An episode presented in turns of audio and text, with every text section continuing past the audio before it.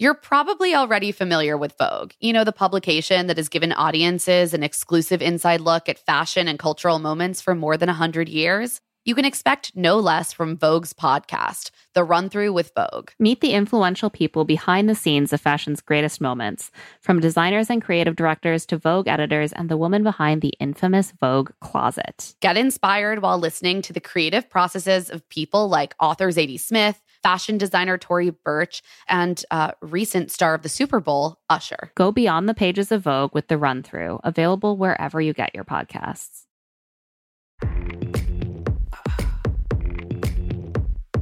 Thanks, I don't need help.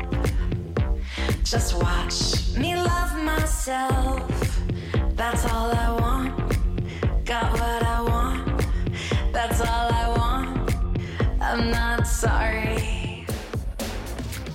I'm Claire Fallon. And I'm Emma Gray. And this is Love to See It, an obsessively detailed recap podcast about The Bachelor and other pop culture that makes us laugh, cry, and curse the patriarchy. We can't live with these shows and we can't live without them, but we can break down every juicy moment and unpack all the weird messages these shows send us about love, sex, and dating.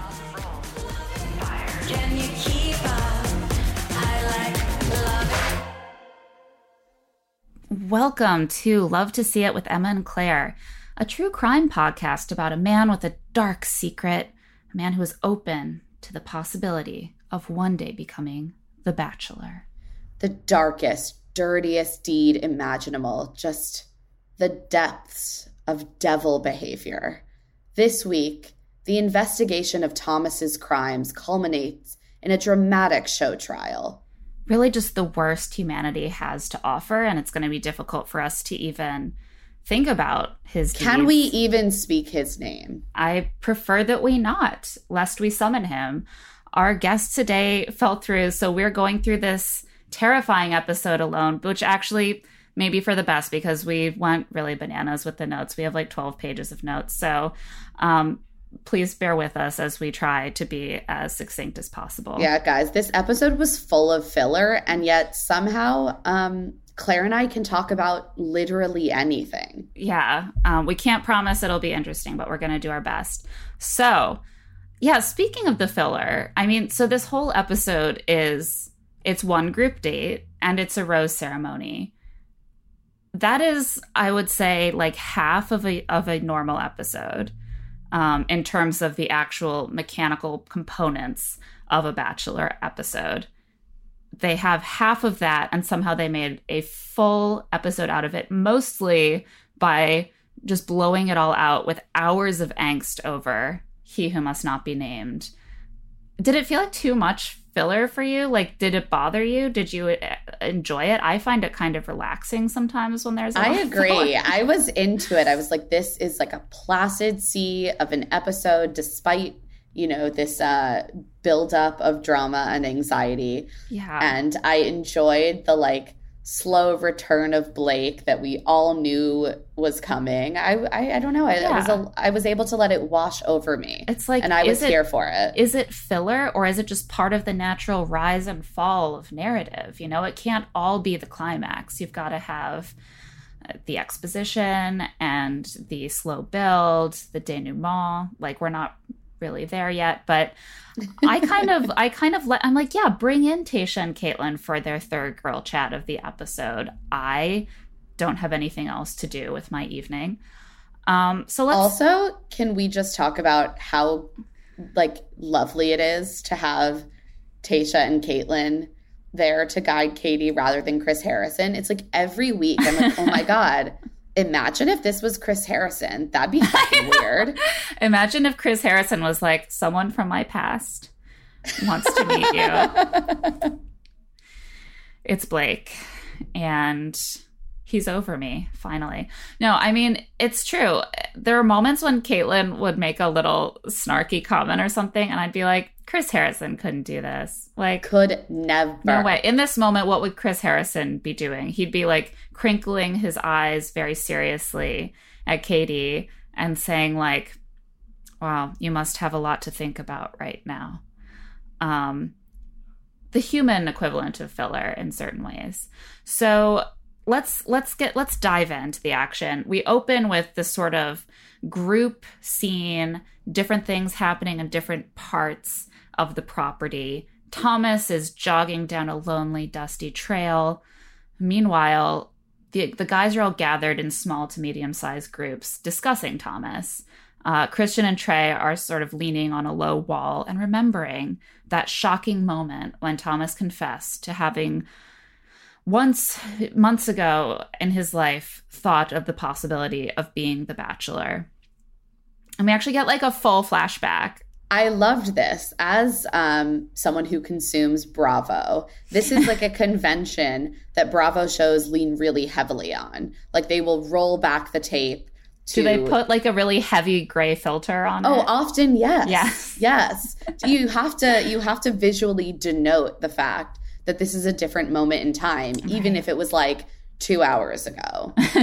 um, and so I enjoyed this device being used on The Bachelor because we almost never get it personally, I think this should be used to like expose someone's lies when they are making shit up about someone. But um and, and in a way, this did that, but I don't think that was the intention. Like we see yet again that Thomas admitted to after being like specifically pushed multiple times by Hunter and specifically asked, has the thought literally ever crossed your mind at any time, even, even for one second, about the possibility of being the next bachelor? And he's like, Yeah, I guess. Yeah, that that was a thought that was in my brain at one point. like ending up being the bachelor is almost equally likely as ending up with the bachelorette when you go in a season. It is almost it is literally. It it's is- not literally because sometimes they pull Sometimes from a they past pull from another season, but like almost, almost Almost. equally.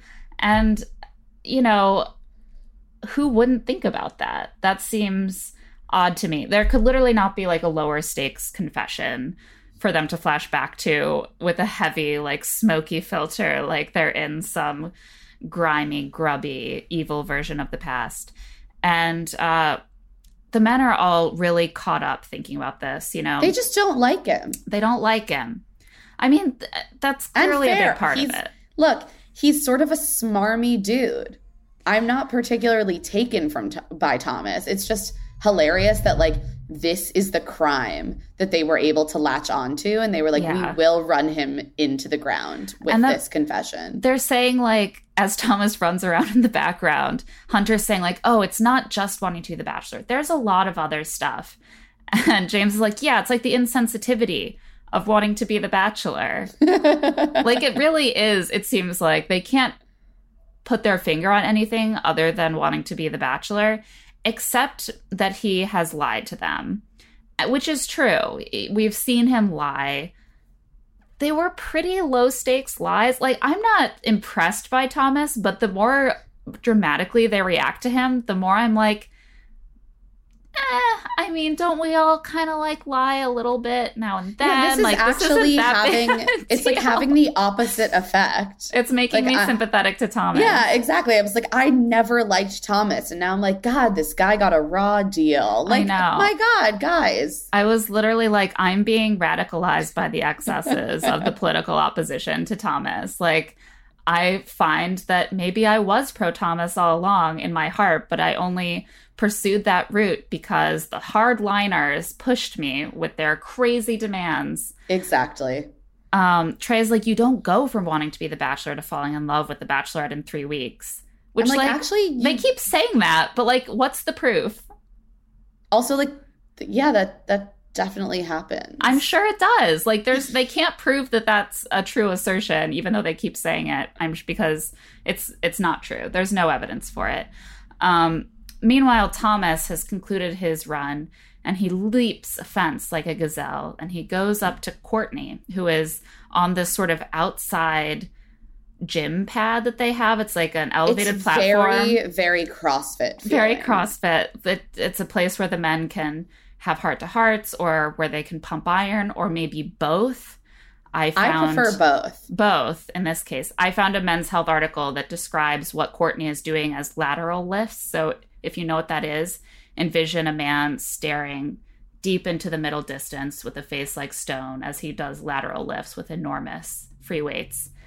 and, And- has a heart to heart. It's like it's like this is what men need in Yeah. order to be able to express emotion. They're like if I do this very traditionally masculine thing, if I show you how big my biceps are, Literally shirtless in the literally baking sun. I can also perhaps bond with another man. Although it doesn't seem like Quartney is specifically interested in bonding with Thomas, it's almost more like Thomas like spotted someone who was separated from the pack and weak and he like took him down. He bounded over to Quartney and was like, "I'm just going to start confiding in you." And Quartney's like, "I did not volunteer for this conversation," like doing his lateral lifts the whole time. And Tom- Also, Quartney is just like, man, you really got yourself into a bad situation. Um, I definitely don't envy you. And That's what all of Thomas's heart to hearts are now. He comes up and starts talking to people, and they're just like, "Man, you're really fucked up," you know, and sucks sucks to be you. And Thomas is like, "Yeah, it does," and they're like, "Yeah." Um, but what Thomas also says is basically, "I've been trying to be a politician, bad admission, and trying to say what people want to hear, also bad." Um, he says, "I've always been someone who tries to go above and beyond and uplift people." And now it seems like I'm being dishonest. But he's like, I'm really committed. I'm staying for Katie. She's worth it. And Quartney is pretty diplomatic. Like we said, he basically just says, You got yourself into this and sucks to be you. Um, but in his in the moment, he says, You know, Thomas is manipulating. And I had a lot of respect for him initially. I thought he was a good dude, but he's just a good talker. He doesn't respect Thomas anymore. They're really just blown away because usually the men are not good dudes and bad talkers. So it's Yeah. confusing. And, you know, some might say that Thomas is also one of those dudes, but uh, I guess the general standard is. yeah, I think it's hilarious that they're like, this man is a master manipulator. I'm golden like, it- tongue. I'm like, it's week four, and he has fully flamed out, admitted that he thought about being the next bachelor, which is like the worst crime you can commit on Right. the show. Extremely unstrategic, will not allow you to be the bachelor. Like, If he's I'm like, actually trying he to be the bachelor, he did the a bachelor, terrible job. He did If- a terrible job. Like he he's either doing an incredibly bad job of trying to be the bachelor or he was consciously giving that up and renouncing it because saying yeah i've thought of wanting to be the bachelor while you're still competing is the worst move you could possibly make. It will never happen now. Um so it's time for a group date. And as you may remember from last episode Thomas was already on a group date this cycle, so he is not part of the group that heads out, and they're all excited for a break. The group is Andrew M, Christian, Connor C, Trey, Andrew S, Mike P, Josh, and Greg. Be daring in the name of love. Katie greets them. She's wearing like skinny khakis, a brown and white plaid jacket, and heels. What? How are we feeling about her styling on these dates? Look, I think Katie's style is not style I would choose often. Sometimes I, I there were a few moments this episode that I really liked. This was not a favorite. I think mine. she has a lot of good cocktail party party outfits. She has a lot of good gowns. But when they style her for dates, I'm often like, you're The striking a very day- weird balance between like, you know, yeah, like casual like explorer wear or like cowgirl meets formal. because they're in the Southwest. She's from the Pacific Northwest, and I think they're trying to like integrate some of that because that's her natural style. But then you like have to add heels to every outfit. I think it would be a better look without heels. Also, I'm not a big fan of that much brown, although I know it's very in right now. Um, but Um, I think that is genuinely her style. I guess She's also she's also joked a lot on on Instagram about how like fashion is not her is not her forte. But like she's getting styled, you know what I mean? Like if I were getting, getting styled, styled, but I would want them to present me not as myself, but as having good style. But I do think that like having seen, you know, we've seen so many um different seasons and the style changes pretty intensely and I do think that they make an effort to style the the leads as like an elevated version of their personal style. I hear you, but I think that they are You think not it's sticking the landing. Like I think that you can try to integrate all those things and still not end up with skinny khakis and like an oversized brown and white plaid jacket. I agree. I just think you know, that maybe this. Uh, I mean, I think obviously Cary Fetman, the stylist, bears some of the blame, but like I think part of it is just like Katie doesn't have the best style. I, I- really I- like her. I but hear I think She you. I hear you. I'm just saying that like if we're going to critique this as a show, we need to say this could have been executed better. Um We're definitely in agreement there. today I'm not a fan. today's date is about their sense of humor and also honesty and also uh, showing Katie how much they care about her because it's truth or dare, which is actually not truth or dare. It's just like the guys have to do a bunch of embarrassing and uncomfortable stuff. It This really is- reminded me of like a night activity at summer camp where that you would like get called up one by one and just like have to like chug something gross. Like that was the the style of date. It was only dares and it was a very specific like low touch um type of dare.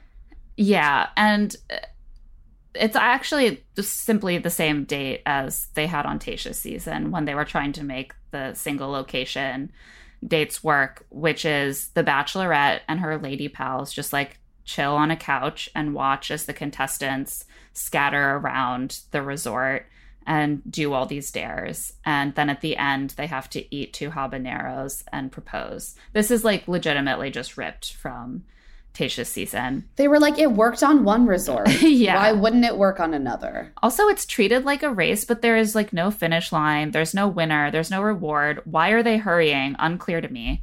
I Um, kind of enjoyed how low stakes it all seemed. Like it, this felt like a break for us narratively. Like all the dudes were just like getting along and were like lightly embarrassed.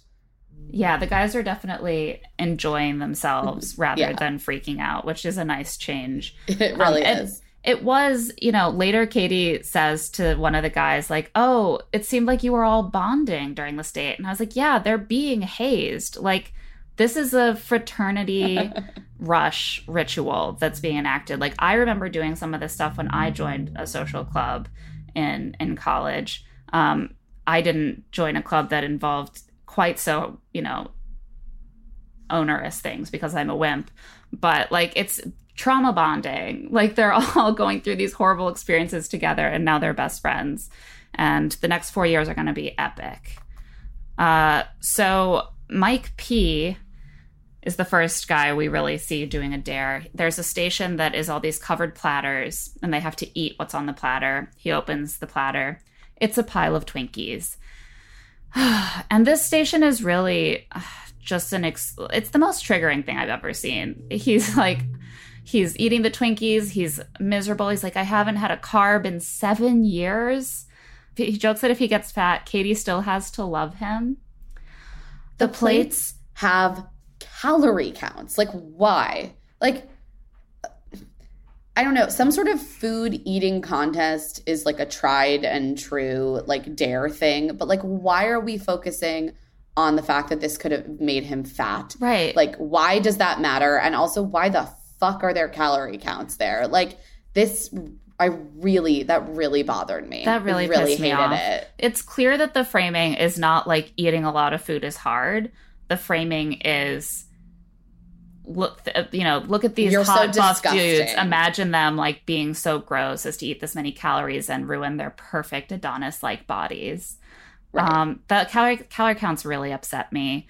And you know, Mike is a sweetheart. He's he's not thinking that hard about this joke, but I do think it's these and I've been guilty of this too because it's so baked into our culture that like the way that relatively thin people often talk to each other involves a lot of imagined like self it, like insults based on an imagined version of themselves who is fat um, that they feel is safely distant from them or being like Right. oh i look so fat or oh i'm gonna get so fat if i eat this um, and it's something I try to be more conscious of now because it's something that when I became an adult woman, like just starts to seep in. You hear other women doing it or other men in Mike's case, and it just seems like a way to bond with other people.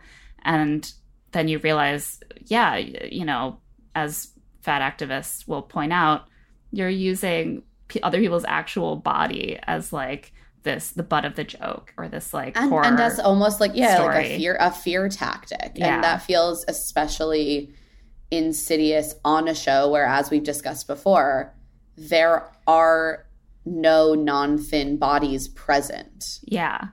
Yeah. And this date is definitely drawn directly from the same kind of cultural thinking that leads to that kind of casting, which is like fat people are bogeyman. They they aren't here where the beautiful people are. Um and then there is a whispering sweet nothing station, which is like a giant ear that the men have to, I guess, do some dirty talk for Katie into for a full minute. And if they stop, they have to start over. And the ear carries through like a telephone cord or something the audio to Katie and Tayshia and Kaitlyn, who are sitting on the couch. And so Andrew S. does some dirty talk in an English accent for Katie to hear. He's just so committed to this bit it will never end And Katie is so into it. She's like, Andrew S. has this sexy English accent. And I was I- not only that falling, look- Kaitlyn and Tayshia were as well. That's a that's first why on the he's show. committed That is Yeah. why he's committed claire because it it works apparently I mean, then that's something that I think we, we definitely wouldn't have seen with Chris Harrison is the idea of the host. Like, she's like, yeah, these other, my, my peers, these other girls, like, they also find this really sexy. Um, Greg yells over to ask if they can hear what he's going to say. And they're like, no, of course not. So he starts doing a little bit where he. i was like I'm is not even he going to trying- describe it. I think we I was- have a clip of this. yeah yeah yeah we we got to hear this Oh, Katie. Why don't you uh, bend on over and let me show you the 50 states? We got New Jersey, New York. Everything's bigger in Texas. Don't you forget about Florida now, baby. We're gonna go nice and long and deep. Time. Yeah. Oh my god, he felt good about that. I repeat, that was not good. All the women are like horrified by this. Like he sort of high fives with his partner in the dares and, and runs away. And they're like, oh my God, he thought that was good. That was not good. Katie's like, I'm going to have to say something to him about this. And then they holler over at him, like, how's Florida treating you? And that's when they realize that they were listening. I just felt a little squicky about this, to be honest like it felt like a very high school thing specifically the way they treated greg like it was like a three-way phone call like we're gonna get him to like admit something or do something a little embarrassing and then it's like surprise all the cute girls were listening Oh, it was so like a three-way phone call. I wasn't upset by it. Um, I I think I don't think you're wrong.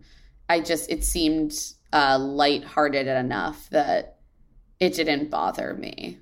it was definitely lighthearted and hopefully most of the guys had fun with it. But i will always i think just feel a little gross about pressuring people to do something that is like a component of a private sexual moment in a very public way. And and then to like critique greg for doing something goofy with it and acting like he really messed up i thought was kind of uncool.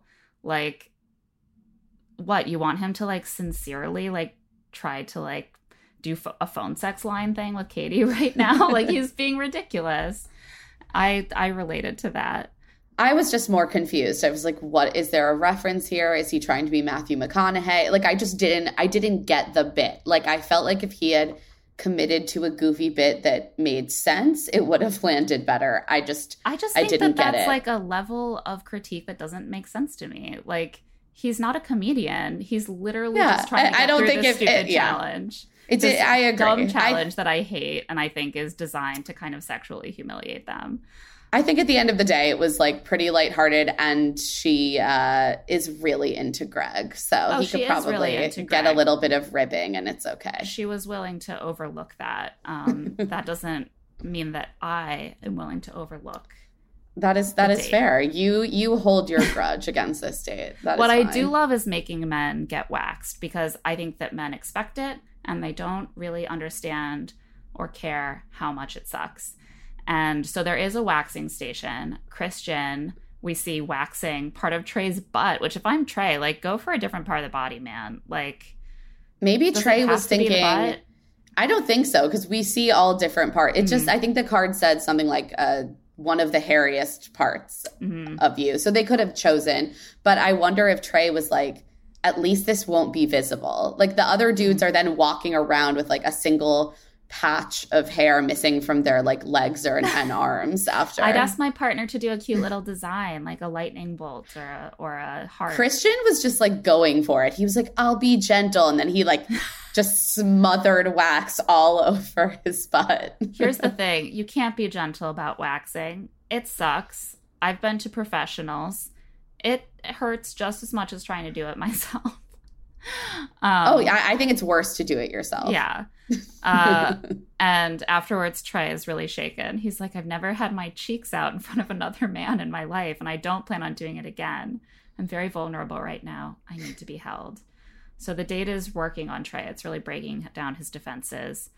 Um, and the final challenge is that they each have to eat two habanero peppers, get down on one knee, and propose to Katie. I loved hearing Katie talk about this.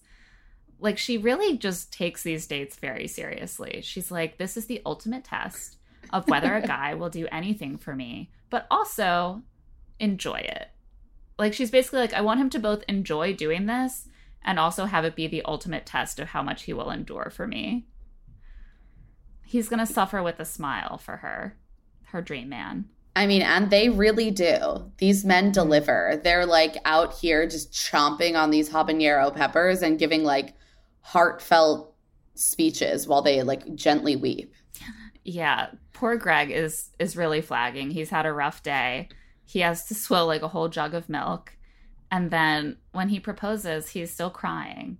He says, "I love you so much." Like what a sincere! I mean, oh my god! I was like, Greg, wow, that is that's an the thing. intense statement. the habanero thing is unpleasant, but I think it actually helps them in this moment because they're so distraught and like weepy that it's actually They're I like, think- just say the thing, just right say they're it. just saying the things that katie wants to hear and that they feel like makes sense in the moment without overthinking it or getting in their heads and this is how greg says i love you to katie for the first time and she She's is very pleased. she's like crying in her in the moment she's like this is the first time he said he loves me and i'm, I'm counting it i've decided it counts Uh, it seems like she really wants it like she's ready to hear i love you from greg andrew s seems to be proposing in an english accent Of course. so here's the what thing What else would he do? here's the thing about the accent. And I think Greg was doing this little bit in his dirty talking thing. We don't hear a non accented dirty talk portion. I think it's a distancing thing. I think that when you're talking in an accent, there's a little bit of like, I'm not really doing this. I'm not really admitting to anything. This isn't serious. I think that it creates a, a barrier to intimacy to a certain degree. I actually used to get really annoyed at Greg for doing a good, accents. a good point. I don't know. Uh, and she Your Greg, your My Greg, to be clear. yeah. She's like, I used to get really mad at Greg Grippo from New Jersey for doing accents. you know what? He and I have a long history. Um, no, it's just like it's cute when you're really into a new person and they're doing some accents, and then you get further and further along, and you're like, in my day to day life, I feel like he is sending his English representative to hang out with me, and that's confusing. Um, I would like to see Andrew S. say more things to her that do not have this little like distance of I'm playing a character while saying this. Um, in fairness, they are all doing fake proposals right now. Most of the proposals are pretty pretty sweet and Katie is over the moon. She's like this has been fun, it's drama free. I'm feeling so good about how everything is going with the guys and the night portion is going to be about truth. We got the dare. Now it's the truth. They didn't make it clear that those, that, yeah, that those two things were were happening separately. But I guess now, um, now we know. Now we understand why they could call it truth or dare. the truth is deferred. It's not truth or dare, it's dare dot dot dot dot dot and truth. Um, so the night date starts on a positive note. The men are all just loving on each other before Katie shows up. They're like, "Oh, what a good group, solid dudes." I Not mean, a it really Thomas is a in sight. Yeah, I like pretty much all of them. Um, I even like Greg. I know that's not a popular opinion around these parts, but I uh, do too. like sort of, I all the things that like are like really milk toasty about him. I'm like, oh, that's so cute. um, Katie shows up wearing just an extremely sparkly black houndstooth jacket. See, dress. this was an outfit that really worked for me. I was like, I want that I- houndstooth jacket dress. I think you would be able to really pull this off just as well as Katie. Like, I don't think that's a look for everyone, but I could, I can definitely see you in it. Um, and Andrew S steals her first. He pulls her to a little room with a covered platter, and she's like, "Oh my god, it's payback!" And he's like, "Oh yeah, I got you a treat. It's Taco Bell and a Lunchable and some candy and some candy. I mean, just the charcuterie plate of Katie's dreams. It was like charcuterie plates are an incredible, like, recurring theme within the Bachelor franchise. Um, it's it's a it's a seduction technique you know it's Yeah. it's a a little pile of foods that you can feed to each other with your hands um i think that the little pink pile of bologna squares was not that wasn't like my style, no but I don't know what Katie it seemed more like they just needed to fill in space on the board around you know like you have to frame like, the taco bell be just Taco Bell. Yeah. Um, and so they have a nice little chat. Like he tells her, you know, I'm just trying to be myself. I'd be the same way with you if we met in a bar. And like, I just really connect with you. I've never had a woman understand me like you. And she says, yeah, you know, it just really flows between the two of us. And they kiss. And then we get a couple sort of throwaway chats, which We learn essentially nothing. She talks to Andrew M. She talks to Mike P. They they both pretty much just express some, you know, cliches about the things a relationship will do or the things they will do in a relationship, but without any specificity. Um, and so we just yeah.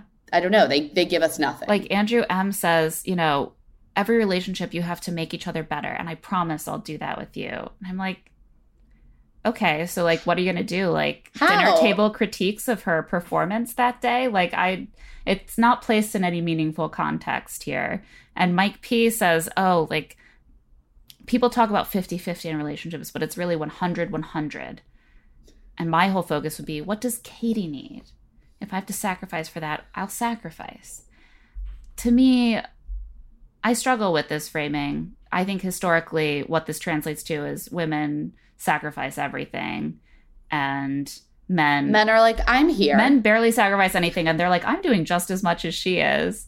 And No, um, there are yeah, sorry to be there there are actual. I mean, there are literal studies showing that what when men perceive they are like doing fifty percent of the labor, yeah, it is not. which is 50%. why I feel as a woman I have to be constantly prepared to monitor whether I'm doing more than 50%, you know, for the good of for the good of everyone. And you're like, I'm sorry, I'll really be pulling back right now because I think I've already given my fifty. Yeah. Not this week though, because uh, our son is homesick from school and Greg has been doing like all of the childcare, so I could work on this podcast. So I'm gonna have to do some catching up. Thanks for the reminder, Mike P. Uh, Greg sits down and is like, "I was so nervous for this date. I have a weak stomach. You know, I wasn't sure, but I'd be eating." I'm astonished that we don't get a shot of him puking after everything we see him eat. And then they sort of joke about like, "Oh, I'm a little mad at you. Oh, it's our Oh, first it's our first fight. Look how cute it is. I'm like, I know it's not your first fight because you're being really cute about it. And a real first fight, like, is not cute. Yeah. uh, and so Greg is basically gushing. He's like, it's hard with the other guys, but I think about you all the time. I love our connection. She's like, I also love it. And then Greg, fishing for little affirmation, says, What makes you so sure? And she's like, I'm not. Like, I guess I didn't like I didn't like say I was sure, and I'm I'm not. But you know, you're great. You're not trying to impress me. You're just being yourself, and I'm starting to fall for you. and they make out. I'm calling it now. Like this guy is going to be like, I think finals. We're two. definitely going home to New Jersey, like without a doubt. 100%. And uh, Katie is feeling so good after all these conversations. She's feeling empowered by these strong relationships. We are going to take a quick ad break, and I'm sure when we return, Katie will still be feeling very good and empowered about all of her relationships.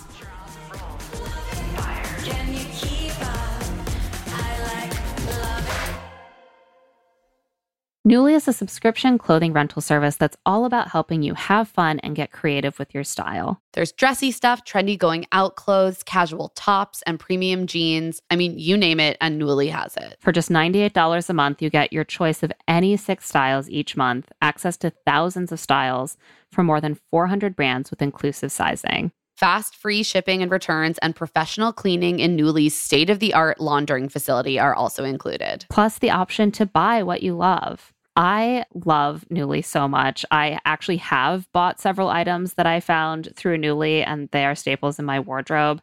Most recently, I've been looking for the perfect pair of jeans, which is a constant quest because my body is always changing, and also jean styles are always changing.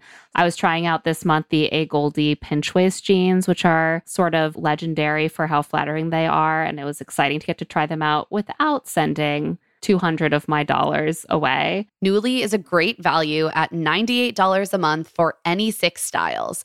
But right now, you can get $20 off your first month of Newly when you sign up with the code LTSI20. Just go to N-U-U-L-Y.com. That's Nuuly with two U's and enter the code LTSI20 and sign up to get $20 off your first month.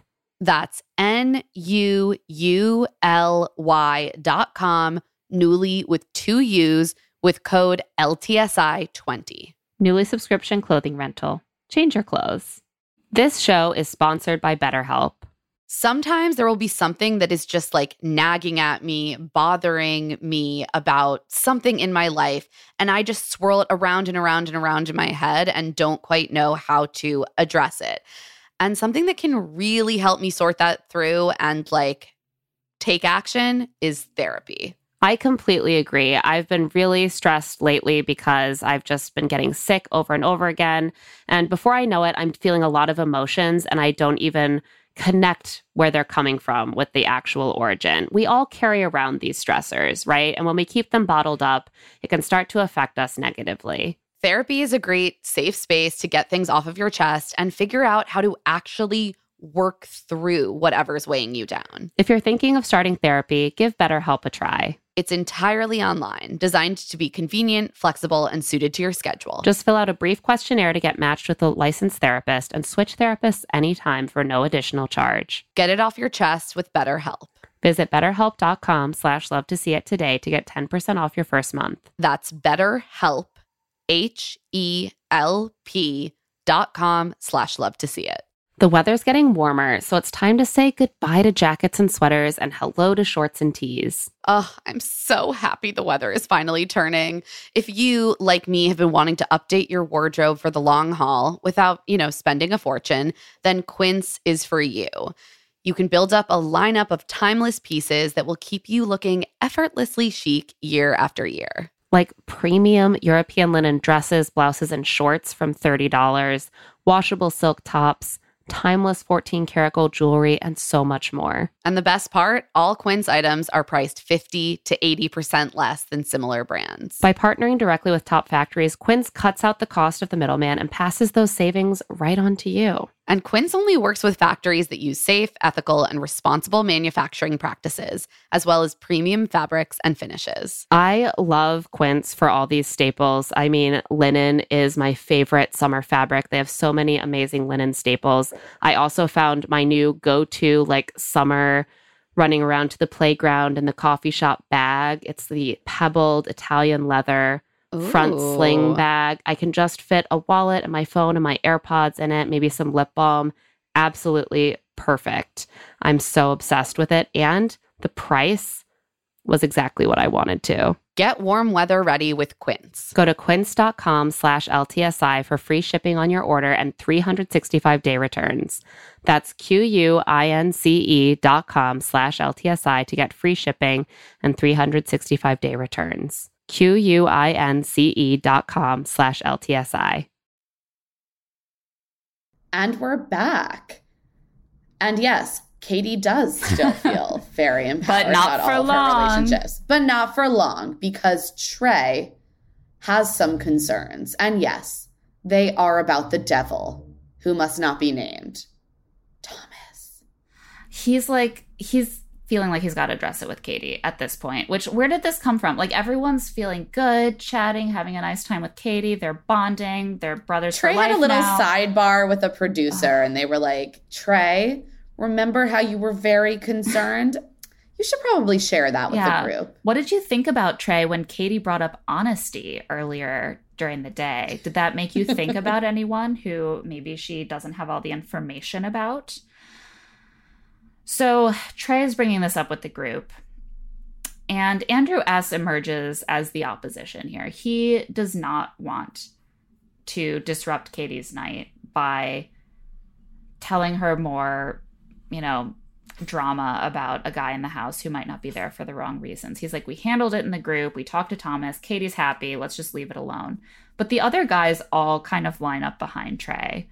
Um, and so Christian says, you know, like he's manipulating us. Like we can't just like let this go. And Andrew's like, oh, so you let him manipulate you? Like, fine, he didn't manipulate me.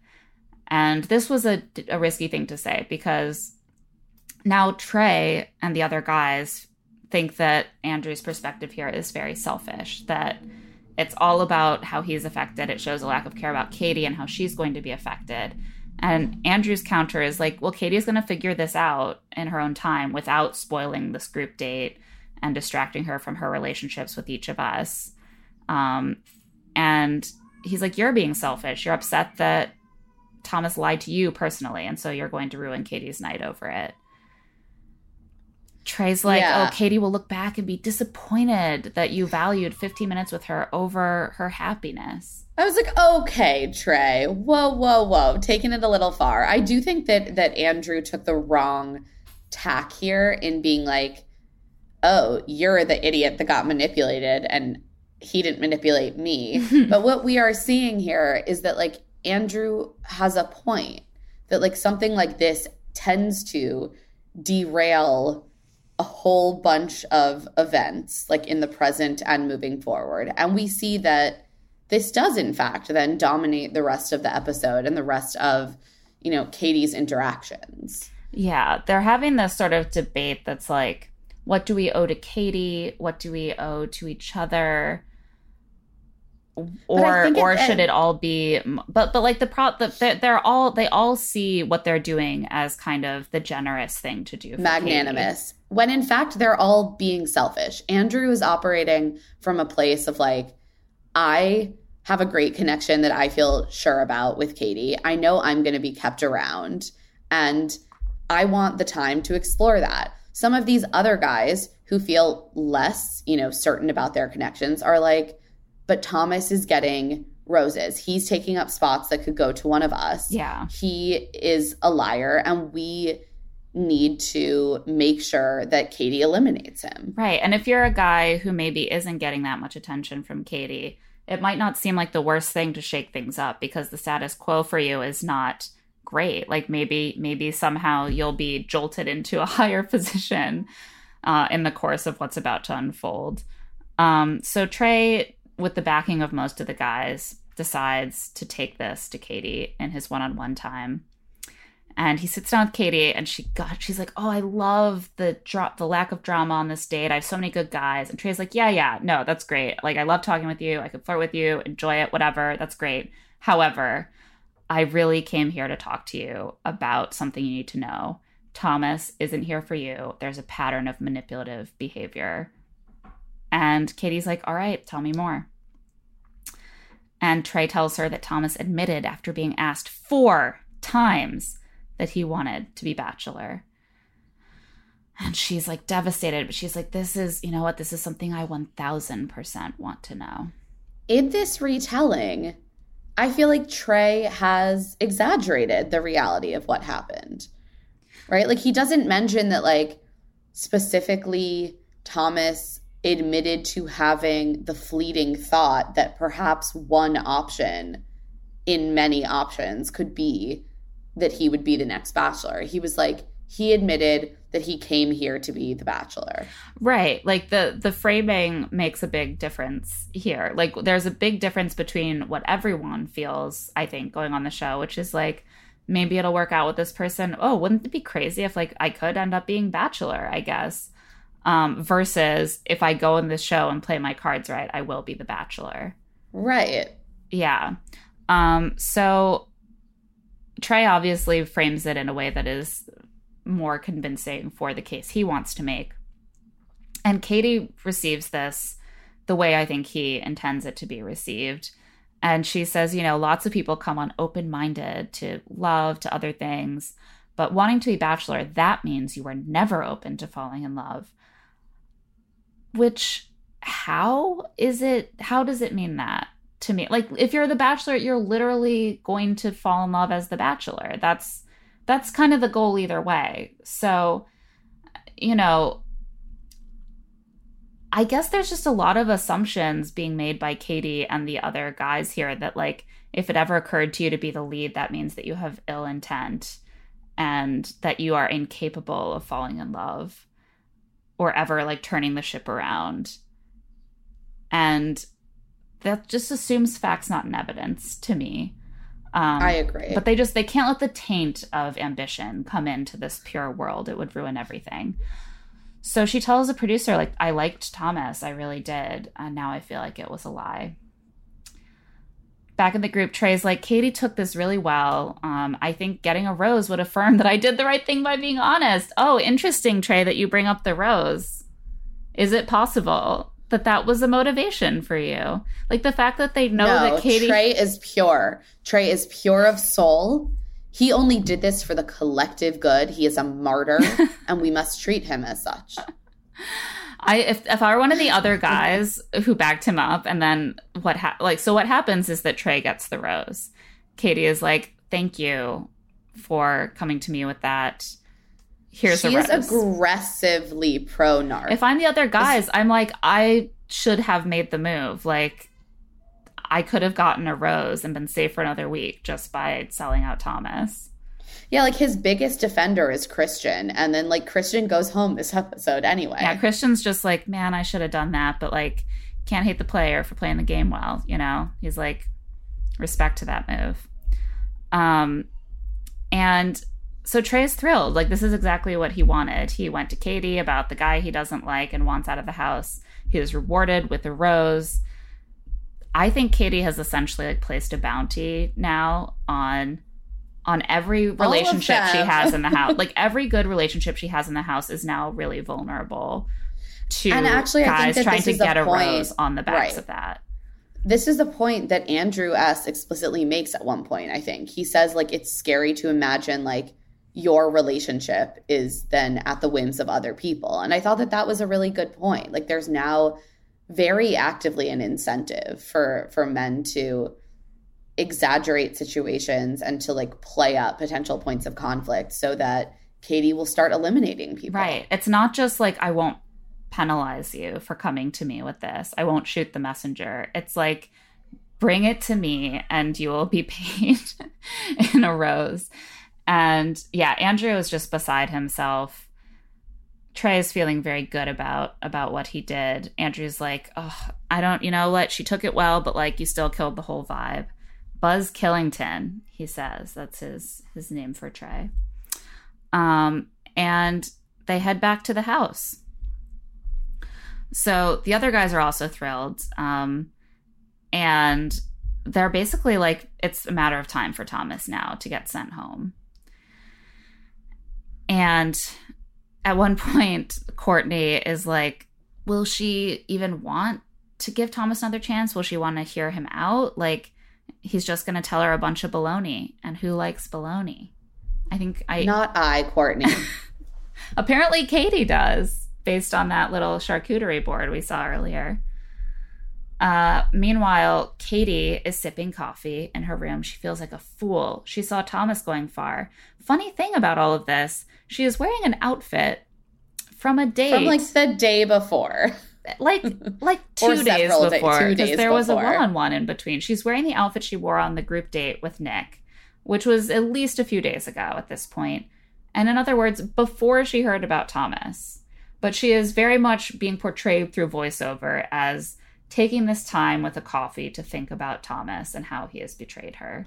There is a lot of creative editing going on in in this episode um i believe that nick said on his podcast that like by the time his date had come around he knew blake was there so clearly the blake arrival Wow, spoiler. and this whole conversation Oh God! Oh, I'm so sorry. We, I, I know that all of you had no idea Blake was returning until this moment. I am so sorry to have spoiled um, that massive reveal Massive for you. So someone knocks on the door. It's Tayshia, the last person Katie expected to see. This is not the last time during this episode that Katie will say that she is seeing the last person she expected to see, despite the fact that there are a lot of hints that it might be that person. For example, Tayshia is one of the two co hosts of the show she's on, so she seems like a pretty likely person to be at the door. Um, and Tayshia tells her someone from her past has reached out to her someone who felt passionately that he and Katie would be an amazing match. He's a wonderful guy. He didn't come at the beginning. He wasn't sure if he was ready to be back in the Bachelor hell. But I can't tell you who it is. Not even a hint. He can't stop thinking about you. Haha, go get him, girl. And Katie is Katie is every single emotion right now. She is literally every single emotion.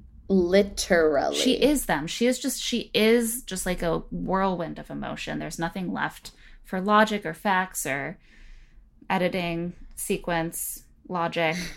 um and meanwhile, there's a man out there, a burly man who is strapping on jeans and bracelets and a bomber jacket to look beautiful for Katie.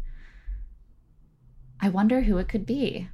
No one's mentioned it on this podcast or anywhere yeah, else. I, no, no, I have no idea. I mean, frankly, I have full amnesia. I watched it and I have no idea who it is. My my breath is bated. We're just gonna have to keep reading the notes. yeah. So Katie stomps on down the gravel path to the big reveal spot. There is just a hearty, beefy suitor waiting for her. He turns around. Oh my gosh, Blake! She cries. Blake, I'd forgotten just how beardy and toothy Blake is. Like he has very toothy teeth. He has a very jaw-y jaw. He has a very is it beardy the beard. jaw? Is it the jaw that makes me confused by his facial hair? Like I was staring at it It's like, last yeah. night, being like, "What? Why?" Okay, I was like, "It is a full beard, but why does it like give the impression of being a chin strap?"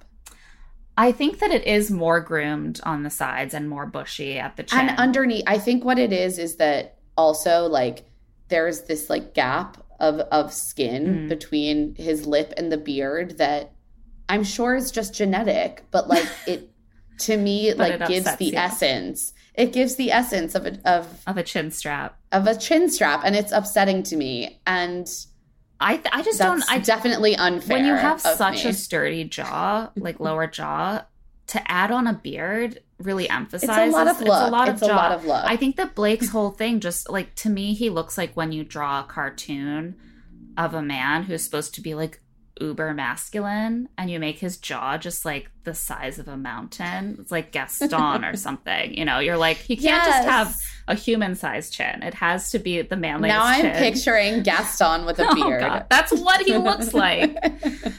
Um uh, and and look, this I when I first realized that that Blake was returning, which again we have seen teased before. Um, I was like, uh, I just didn't have the best feeling about him from from Clara's season, Claire and Tayshia's season. Like his intensity came off a little creepy at times to me. Um, so I was like more charmed by this interaction than I thought I would be, frankly. Yeah, it's clear that they have some chemistry. She is not unhappy to see him despite the obvious sensitivity of bringing a new person on mid-season. And he starts with basically an apology which is as as you noted Emma a good move. He says like I know this throws a wrench in your whole situation but I knew it was the only way except for maybe coming on at the beginning and I just didn't feel like it. And he's like you know I love how bold you are playful open your humor I relate to it. And Katie uh, tells us that she DM'd with him after her season that he reached out to commend her for her bold personality. And she's like, he's a very handsome guy. You know, p- p- well intended people can disagree. Um, and she's like, You're the last person I thought I would see. Which really, She- like a guy from Tayshia's season w- is there. And you're like, I bet it's not the guy who reached out to DM me about how great I am. She yeah, she she admitted on Twitter last night that she thought it would either be Blake or um, Dr. Joe. Oh, man. Dr. Joe, that would be fun. I know. I love now Dr. I'm Joe. sad. Bring back Dr. Joe. Um, so she I think he's going to be on Paradise actually, Yeah, which I'm excited about. That's good. Um, I I want the best for him, but also I just want I want more more Dr. Joe. Uh, so Katie is very flustered by all of this, but she's also clearly interested in Blake. Like she's like, "Do I see something with you?" Like maybe She's basically like, Yeah. yeah, I could. but she's like, I have these good relationships already. I don't want to mess those up by making them mad at me, essentially, by bringing you in late. And she also points out, you know, I would be your third bachelorette. And there's already been a lot of house drama about like the right reasons shit, which there, there, there was already, even though Thomas hasn't happened yet. The whole Carl thing was also right reasons. And Blake is like, I wish we could have met in any other circumstance, but you check boxes no one else has. I would regret it forever if I didn't come. But it's true. She was, she would be his third bachelorette. He made a really hard pivot from Claire to Tayshia, which Oh, yeah. was a tricky move to pull off because he was one of the guys who was really gung ho about Claire. Uh. And now he's back for like literally the next bachelorette. It does look a little bit like you'll just go after any bachelorette at this point. But I like them I like their vibe together despite this. I think he it's a much better to me this chemistry felt much more natural than his chemistry with either Claire or Tayshia. Yeah, I feel like- just felt like off. There was an element with Claire I remember of being like, "Well, I did the thing that like I He reached like, out I to prepared. you." I prepared for this. I reached out to you. I like researched you. Like it felt it was it was a lot. Yeah. Um he's toned it down Yeah, with this entrance, which was wise. and he he tells her basically she's saying i don't know if i want to risk this with you and he's like well i promise if we connect the way i think we will if i make it to the end we'll be engaged. Basically He's, he's, like, I'm not here to fuck around. yeah. It's the blake moynes engagement guarantee. He's like you can count on it. Uh i will beat any offer. And katie's like you're a troublemaker. Um so i need some time to think about this. And she departs. And you know it seems like she only thinks about it for like 12 hours. As we can kind of glean it's actually like three to five days. days um so in the meantime she still has to get through the long awaited rose ceremony and deal with thomas so we're going to take a quick break but we'll be back with that rose ceremony Can you keep up? I like love it. Article believes in delightful design for every home. And thanks to their online only model, they have some pretty delightful prices too. Their curated assortment of mid century modern, coastal, high Tyler Cameron, industrial, Scandi, and boho designs makes furniture shopping simple. Plus, they're dedicated to really thoughtful craftsmanship that honestly stands the test of time and looks good doing it. Article offers fast, affordable shipping across the US and Canada. Plus, they won't leave you waiting around. You pick the delivery time and they'll send you updates every step of the way. I have long been an article girly, like every room of my house my house, my apartment, you can see article furniture in. Most recently, we updated our balcony, you know, just in time. It's finally balcony season again, finally warming up in New York. And I have been out there with my coffee, sitting in the Toady Beach Sand dining chair, which is a great little lounger for a small space. Again, New York City apartment and uh, it just really like elevates our deck. That and the ottoman we bought to go with it, so comfortable, so chic. Also, can withstand a whole lot of rain. So important. Article is offering our listeners $50 off your first purchase of $100 or more. They're having their Memorial Day sale from May 13th to May 27th, which would be the perfect time to use your store credit on top of sale prices. To claim, visit article.com slash LTSI and the discount will be automatically applied at checkout. That's article.com slash LTSI for $50 off your first purchase of $100 or more. One in five Americans have learn a new language on their bucket list, as they should, because it's very important. If that's you, then make this year the year you finally check it off your list with Babbel. Be a better you in 2024 with Babbel, the science-backed language learning app that actually works. Babbel's quick 10-minute lessons are handcrafted by over 200 language experts to help you start speaking a new language in as little as 3 weeks. Wow, that is really fast. Their tips and tools are approachable, accessible, rooted in real life situations, and delivered with conversation based teaching so you're ready to practice what you've learned in the real world. Plus, all of Babbel's 14 award-winning lang- ugh. Plus, all of Babbel's 14 award-winning language courses are backed by their 20-day money-back guarantee. I personally used Babbel before I headed off to Paris for 3 weeks and it was so helpful just kind of giving me back the basic understanding of French, allowing me to interact with people in restaurants, in shops and, you know, just not make a total fool of myself when in a foreign country. Here's a special limited time deal for our listeners. Right now, get 60% off your Babbel subscription, but only for our listeners at babbel.com slash LTSI. Get up to 60% off at babbel.com slash LTSI. Spelled B-A-B-B-E-L dot com slash LTSI. Rules and restrictions may apply. And we're back, and the guys at the house are still plotting Thomas's demise. Remember, we were with Blake, but now we pivot back to Thomas. We took a little trip back in time to Blake, and now we're back right where we were before. Um, Aaron, as we may remember, sort of initiated the Thomas situation. Um, and he's doing a lot of narrating just to keep this this anti-Thomas crusade going. He's also reflecting on the global catastrophe that is uh, climate change. Yeah, he says it's global warming. He's sitting on an ice cap. It's shrinking every day. The seas are rising, and I don't think he knows how to swim.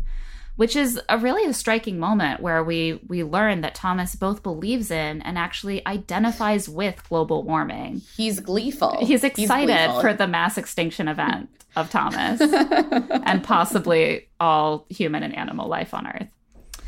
Um, so meanwhile, Andrew S. We do see briefly like connect with Thomas and fill him in on the drama on the group date. And once again, just like a boy chat for Thomas, where a guy basically is just like, Well, you fucked up, man. I think you know you fucked up. And Thomas is like, Well, I don't know. Everything I've said that's getting freaked out about now just seems like kind of rational thinking to me. And the thing is that I kind of agree, except for the the lies, which are kind of small and dumb. But like he does have I- to take accountability for those. But a lot of the other Yeah. stuff that people are really fixated on just seems like him admitting to some rational stuff that he should have kept to himself because people weren't going to be rational about He's it. He's just, and the funny thing is that they're all framing him again as this like master manipulator. And I'm like, this guy is just like really not tactical. yeah, it's like literally it's- incorrectly tactical. All of his like, just I don't know. All of his like shots have been fired in the wrong direction. Yeah, he's he's good solely at seeming sympathetic in one-on-one conversations. Is that enough to make someone a master manipulator? I think you got to have a plan beyond that, you know. Um, meanwhile, Tayshia and Kaitlyn come to Katie's suite for another one of these little girl chats that are filling out the runtime of this episode, and which I find as relaxing as a spa day for my brain. And Katie is trying to decide like, does Thomas deserve a second chance? And Tayshia and Kaitlyn don't seem on board with that. Um, she sort of fills them in on what happened.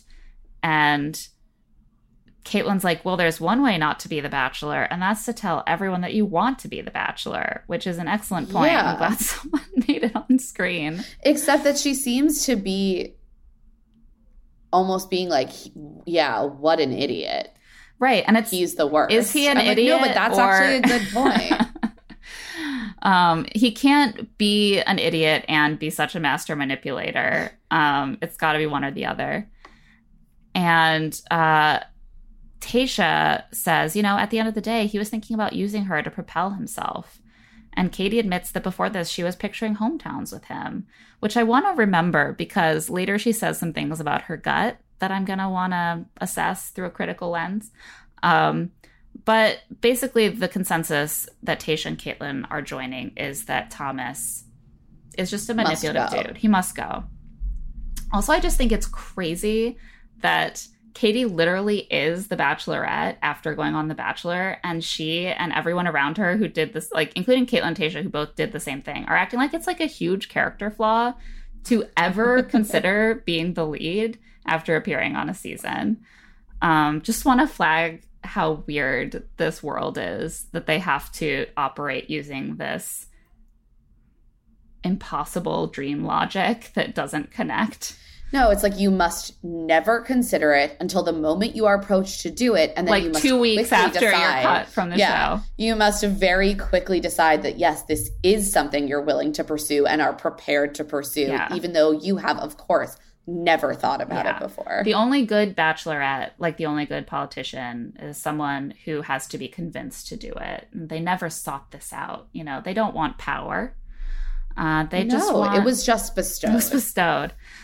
So it's time for the cocktail party, or one would think it was time for the cocktail party. The men are all assembled in their Sunday best, and they're looking forward to finally getting some time with Katie. They're hoping that Thomas will be gone by the cocktail party or quickly into it. Because they haven't seen him in a while. It's been a while. Thomas isn't there. Yeah. Hopefully he's gone home. And then we see Thomas just roaming the halls of the hotel in his real estate agent muted red blazer. This blazer The just guy's, really you know- signals I'm in uniform at some sort of upscale establishment or a real estate agent. Like, there's just no other way to interpret. Like, he could Honestly, be taking. he really seems like a smarmy realtor. He really does. I could see him on a on a a yard sign, billboard, yeah, or a billboard.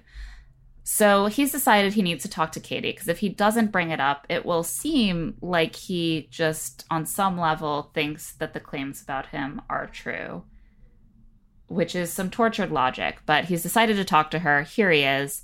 Katie is clearly cocktail party ready, full makeup, stunning silver sequin dress. She does not look happy to see him. But Thomas decides to take a tack that I'm curious what you think about it. He decides to go in not feeling, not seeming as though he feels guilty or abashed, but he comes in like, I'm here to take care of you. How are you doing? I'm still kind of the protector here. I thought that initial open was like weird. Yeah, he's trying Um, he's trying to assume a non-supplication type role in this conversation and maintain a certain like power level, I think.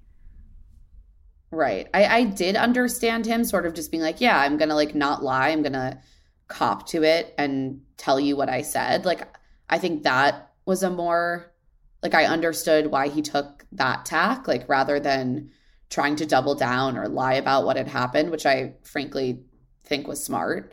Um, but he also goes on like a weird, a weird monologue where he talks about Right. So Katie so Katie says he's been, yeah, so he basically is like a lot happened this week. I wanted to check on you. And she's like, yeah, Yeah. like What, do you think what do you happens, think happened? Thomas? yeah, fill me in. Weird again, weird opener, weird fucking opener. yeah, and this it's is like when he thought like sets she off. might like she might she might do that for him. He thought Right. she might do the like hard work for him. Yeah, exactly. Like she might just be like, "Yeah, I know," and and turn it into like an emotional bonding moment instead of having to go through the whole like apology and stuff.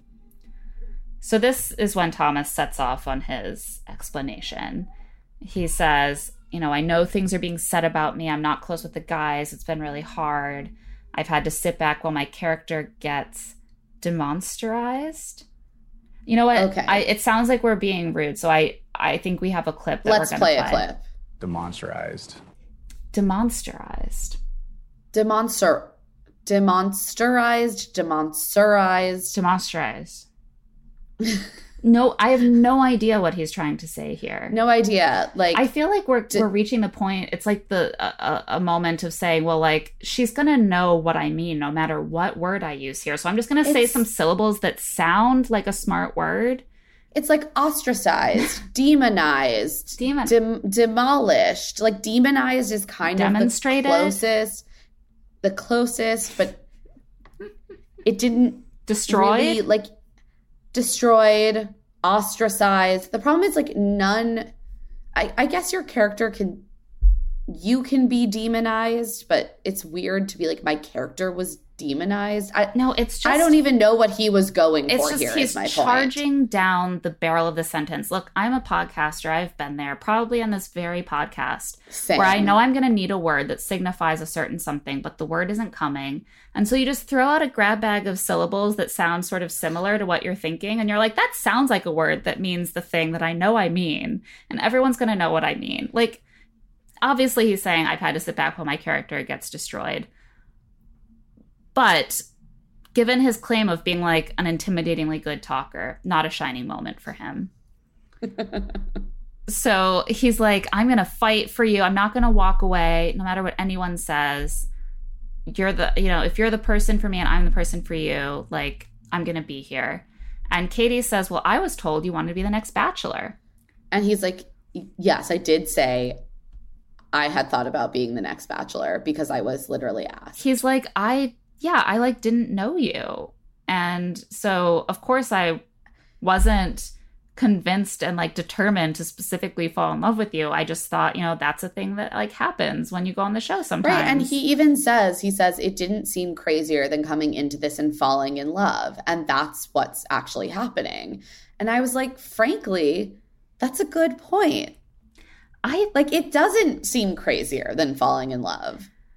the the way that he's having to respond to these wild accusations does make these rebuttals seem very convincing and I should be going back to what I know is true which is when they did interact without this drama going on it was all sweet talk Smarm. nothing and smarm so like it's not I don't really believe that he is that in love with her but Neither do I. that but like, that seems more evident from what happened before than anything Right. we've learned from this right. Like, I don't trust him, but not because of this.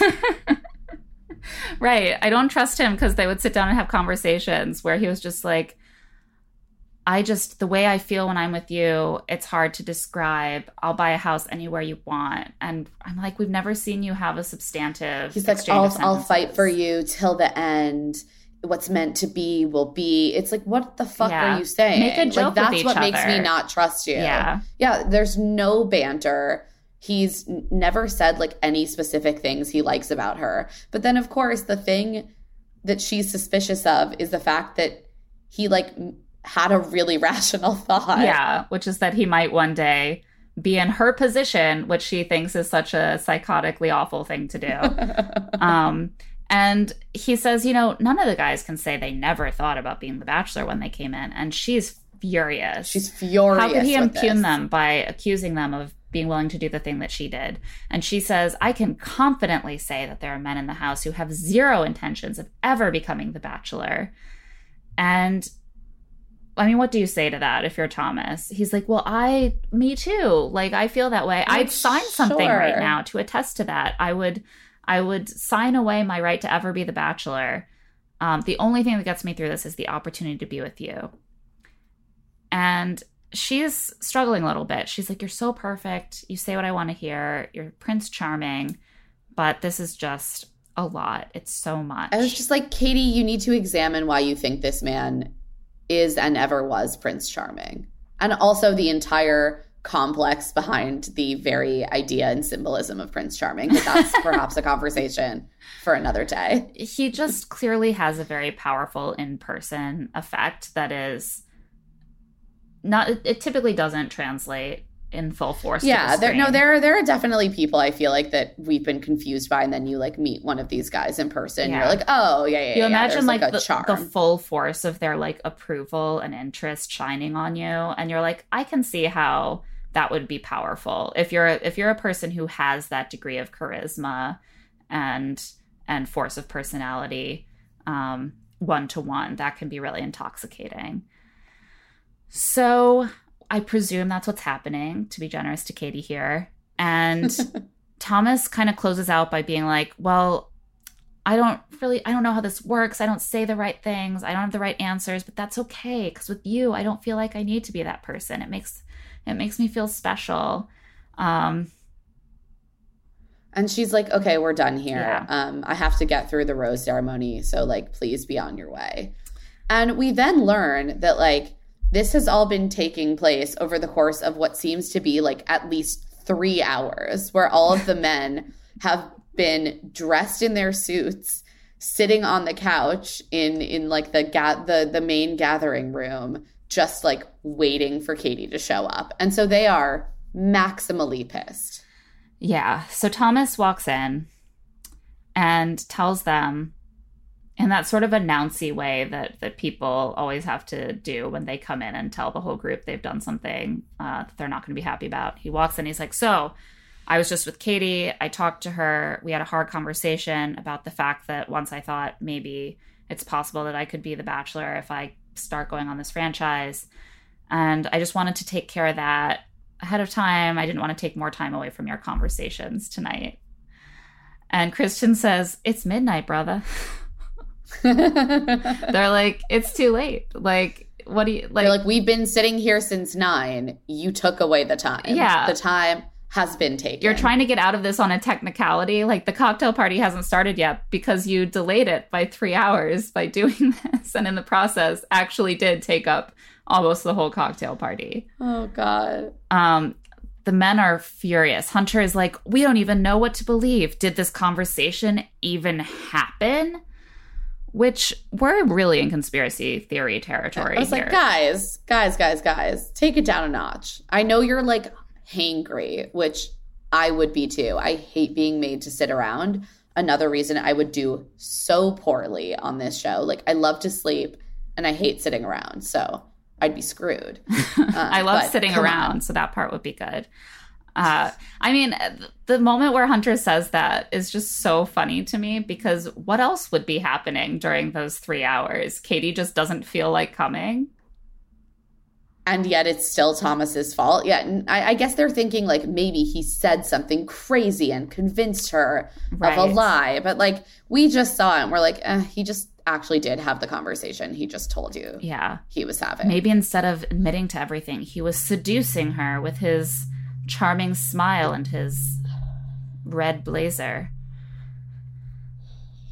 Meanwhile, the drama starts to spread into a full group fight at this point.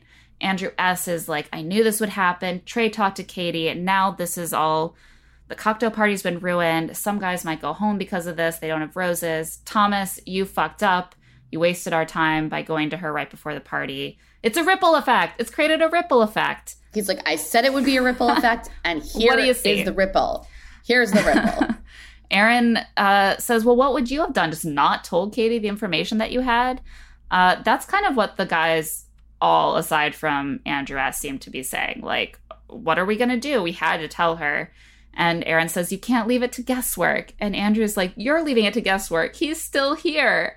And Thomas is there for all of this. He's watching them. The vibe to me was uh, was like I was watching like an action comedy where there is a team of assassins like bickering over their wounded but extremely alive and conscious target. yes, that is that is so accurate. It's like high high comedy. Um, and so they're yelling at each other, you know, be respectful, don't yell at me. Of course, Katie chooses this moment to enter, looking stunning, if a little annoyed. And she says, Thomas, I'm sorry you're ostracized in the house. I'm sorry for being late. I don't even want a toast or anything. I'm going to do my best here. And that's, that's, She's that's like, all I I'm can do. fucking tired. Let's just do this. Let's get we through have it." to get through it. Let's like, come on, come chat with me. So she starts, you know, having having some conversations. She's a professional. She's going to have the conversations that she's obligated to do. so she sits down with Brendan, and his time with her is indicative of what many of the conversations will be like, which is he sits down and is like, if there's anything you want to ask me about Thomas, I'm here for you. Like, And she's like, no, bro, I'm good. She's like, I And just wanna like, be in the moment "Oh, with you." Uh, he's like, I like you. I definitely like you. I like your your qualities. Can't name what any of them are, but you have qualities. Like you're a sweetheart, just a real sweetheart, and no bullshit. they do not No have bullshit. an intimate body They're- language. There is not one ounce of chemistry between these two people. the moment when she's like i just want to be in the moment with you and connect and he's like oh uh yeah so so i like you i, I like like, your qualities he had nothing prepared for for an actual conversation no, between he was them. like, I have more to say about Thomas. like, um, we can connect and unfortunately, that was derailed. Then, yeah, we see her chat with with Justin. Uh, they all want to talk about Thomas. They're all here to be angry at Thomas, not really to connect with her. yeah except for michael who is who I love. he's such a sweetheart he's thinking of katie and how hard it is for her to deal with thomas Ugh. And he's like, you know what? We all care about Katie. We can deal with it differently. That's fine. Let's just focus on her experience and how hard it's going to be for her to find a husband while all this is happening. Michael, I just I love you. You're great. He's strong dad energy here. Yeah. So he sits down with Katie and is like, I just am imagining life outside of this with you. Like, that's how natural I feel with you. And she's like, Well, I have already begun to wonder how attached is Michael to Ohio, where his also- child was he- born and where his life is. Probably He does not atta- answer this. He's like, he's like, wow, I'm so touched that you're thinking that far ahead. I was like, buddy, she really doesn't want to move to Ohio. Yeah. That's what she's thinking. Well, I gotta say, you, you marry someone with a kid, pretty strong chance you're gonna probably have to move to where they are. I know. where their kid is growing up. Katie Katie has some like wishful thinking. She's like, maybe he's just like not an Ohio fan. Yeah, listen, it's possible. And they make out, you know, conversation for another day. And this has uplifted her so much that she's ready to make her decision and commence the rose ceremony. So, meanwhile, Thomas is alone. They did you notice that they the camera did an incredibly shady like close up on a sign outside of the like random conference room that he's in and it just says relaxation room. I feel like they want us all to know that they are not super psychologically torturing these guys. They're like, we have a relaxation room. Like it's 3 a.m., but we have a relaxation room. It they can go me in there and relax extreme, whenever they want. Uh, gave me very extreme nap room at, in our newsroom at HuffPost vibes, where I used to go to cry. Which is what Thomas is doing. He's like crying, relaxing. He's crying on the inside. He's like, the house is turned on me. They're out for blood. He's being cancel cultured right now. And Katie is his boss. Is she going to cave to the masses? Cancel culture run amok, I Mhm. say. Yeah. This has really turned me. I'm ready to sign any open letter that Bari Weiss wants to send to me at this point. Aaron is saying, you know, at this point, if Thomas stayed, I would take it personally. Um, Katie doesn't really have a lot of uh, like. This is where it starts to turn. I thought it was really kind of beautiful and clean and nice how the guys all came together as one to say one simple thing, which is Carl is lying. That lie is causing unnecessary drama. And we are in a very clear, direct, simple, uncomplicated way, just refuting that lie. And it's just so you know. And now it's all devolved into the guys being like, well, if I don't like this guy, I should have the power to prevent Katie from dating him. Like they're just, they think they're in charge now.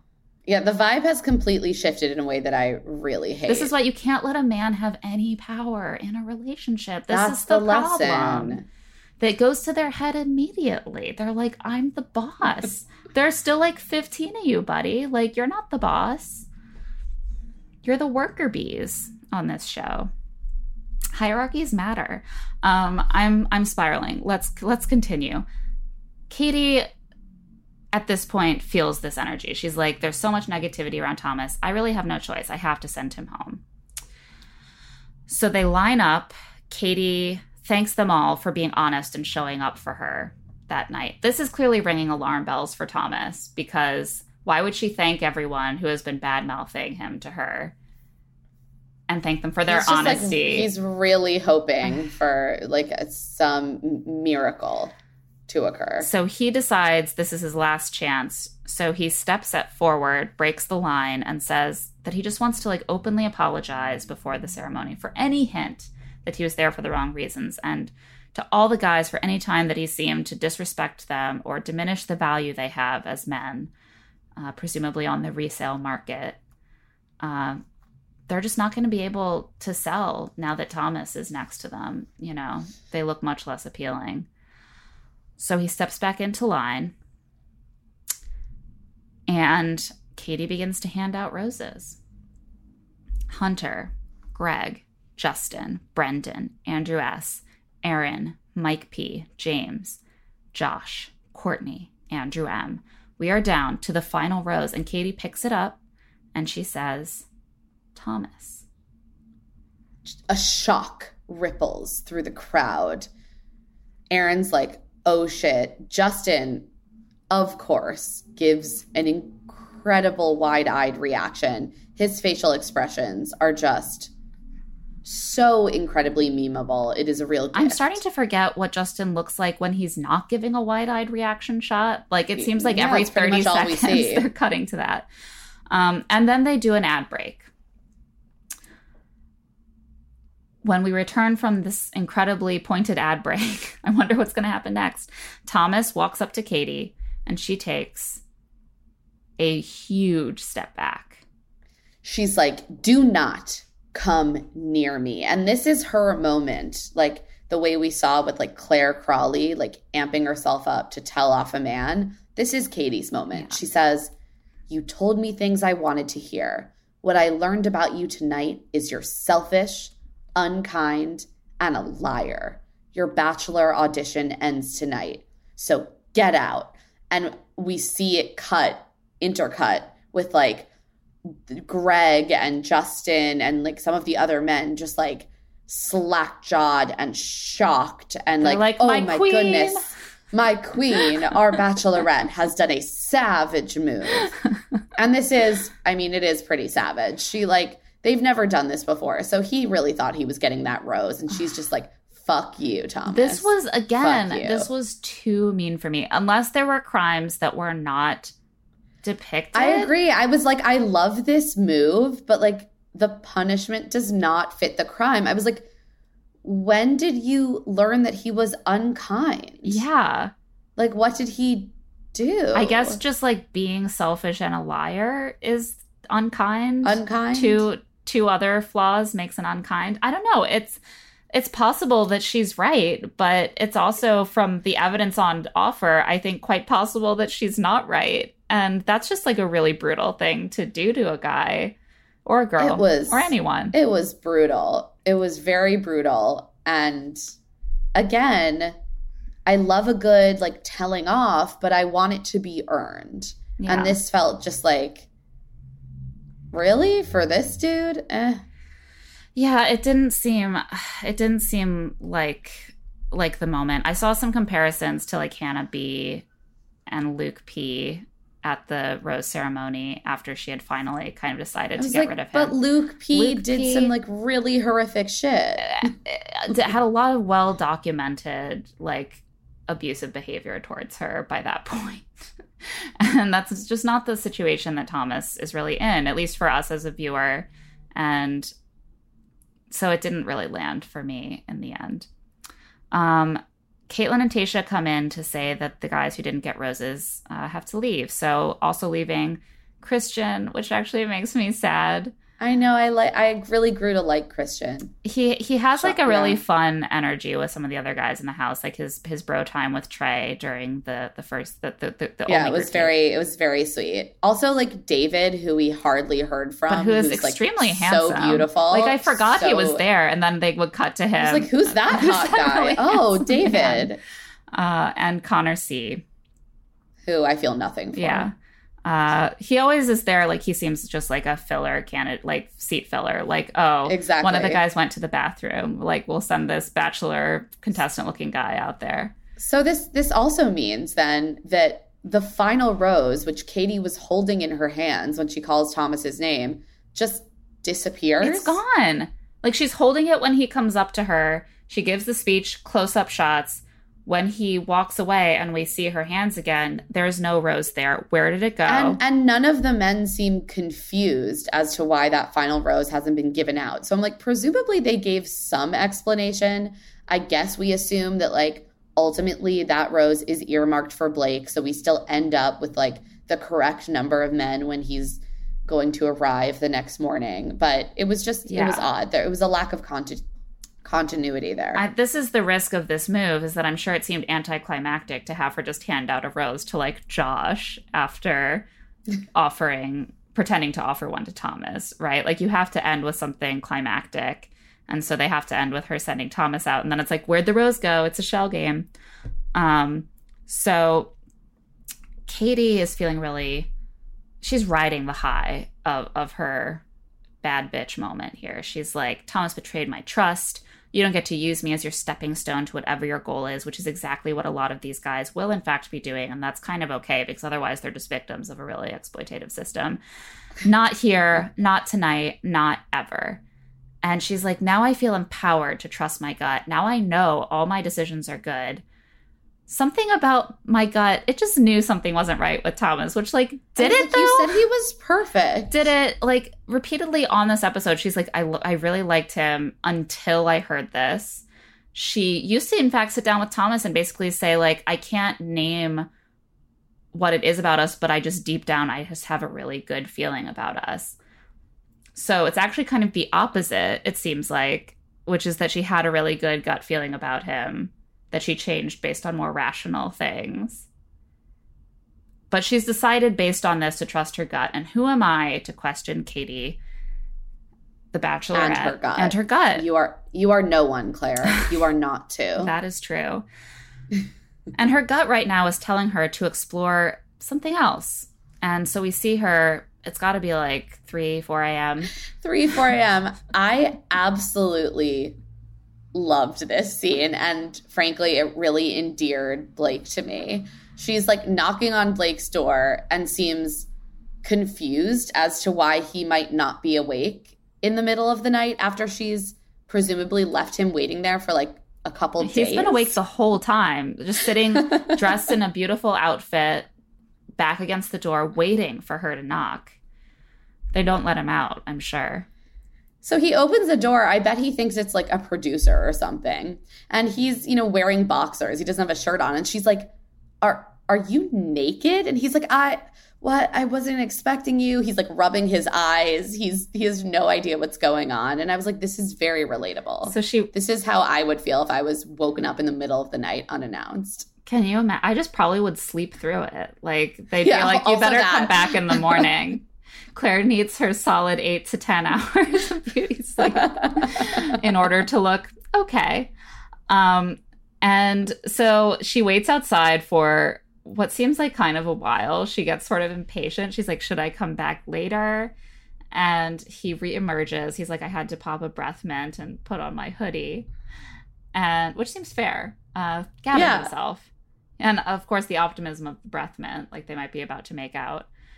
And she asks him to stay, and she apologizes for making him wait because it was actually like five days. It seemed a little weird that she was apologizing for making him wait until I remembered that he has been there for longer than 10 hours. Several days. And then Blake realizes that he's locked himself out of his room. And Again, another relatable moment. Now I like Blake. Wasn't a fan before. Uh, this is how easily swayed I am. it's You show me a little bit of genuine awkwardness and dopiness and I'm like I, this guy's great. I'm on board. The power of storytelling to to shape our perceptions of people. It's it's terrifying. It's dark. We should all be aware of this power at all times. So that brings us to the end of this episode. And it's time for love to see it, hate to see it. Let's start with love to see it. There were there were quite a few moments I actually loved, but I'm going to go with Justin's incredible facial expressions, which are extremely jiffable. He I don't know if it's unconscious or if he just really knows the assignment. He's like all the guys here are required to be ready and capable of of providing great reaction gifs and I got that covered it's incredible. I love him. And I'm going to go with, as I just called out, Blake's adorably awkward middle of the night invitation to join the cast. I also would be very confused and half asleep and lock myself out of my hotel room if I was awoken from my slumber by just like a very hot lady who wanted to date me. So, very relatable. Love to see it. I also want to say I love to see Andrew S. holding out amongst all the guys as they grew determined to just stir up a ton of drama and ruin. Don't join the mob. He showed a little bit of, of of will and integrity, and I really respected that. Love to see that. Oh, totally agree. And now it's time for hate to see it. Oh, actually, even more hate to see it this episode than love to see it. more belabored conversations about the right reasons. I I swear to God, if this were a drinking game, ban it. I would Fucking be dead from alcohol poisoning. This was an out of control right reasons episode. I never want to hear the phrase again. I just really hope we can all move on now that Thomas has left, but um, I'm doubtful.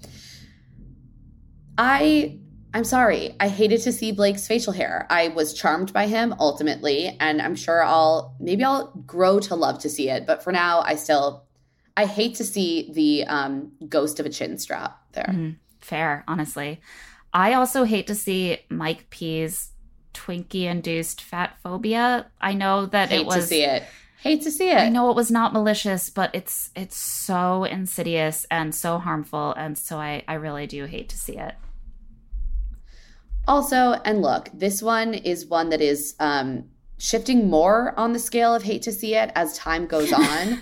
Andrew S's English accent. It's just the bit worked at first, and now it's just it, it's like beating a dead horse in yeah. accent form.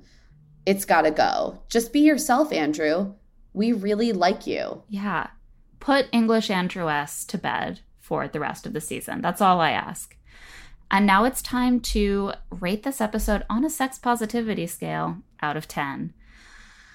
This was a tough episode in a certain sense. Not a lot of sex relevant portions of this episode. Um, probably the most was the bit where Katie, Tayshia, and Kaitlyn listened to the men attempting dirty talk for the group date dares. I would argue this could cut both ways. Um, I didn't love that it put this kind of gross pressure on these dudes to do something really kind of intimate and sexual in a very public setting that both for the TV and also for all three women listening. I don't know if I found that super sex positive. It also could potentially normalize dirty talk, which, hey, it's a beautiful thing and nothing to be ashamed of. I think, you know, maybe we should just rate this one like an even five. Mm. Could really go either way. Not particularly sex negative or sex positive. I think I agree. And that's it for Love to See It with Emma and Claire. Love to See It is produced by us, Claire Fallon and Emma Gray, and Stitcher. This episode was edited by Sarah Patterson. Our theme music is by Tamar Haviv, and our art is by Celine Chang. Josephine Martirana is our executive producer. If you like the show, please give us a five star rating and leave a review. And more importantly, tell your friends who used to listen to us as Here to Make Friends and help us like get the word out about our new and improved show. We're really excited for more people to find and return to the show. And if you want to get in touch, you can always email us at claireandemmapod at gmail.com, especially if you have questions you'd like us to answer on the pod. record yourself on your phone's voice memo app and send us the recording, and we just might feature you in an upcoming mailbag episode. You can also find us on Twitter at Love to See It Pod and Instagram at Claire and Emma Pod. I'm on Twitter and Instagram at Emma Lady Rose. And I'm at Claire E. Fallon. We'll be back next week for week five of Katie's journey. Can you keep up?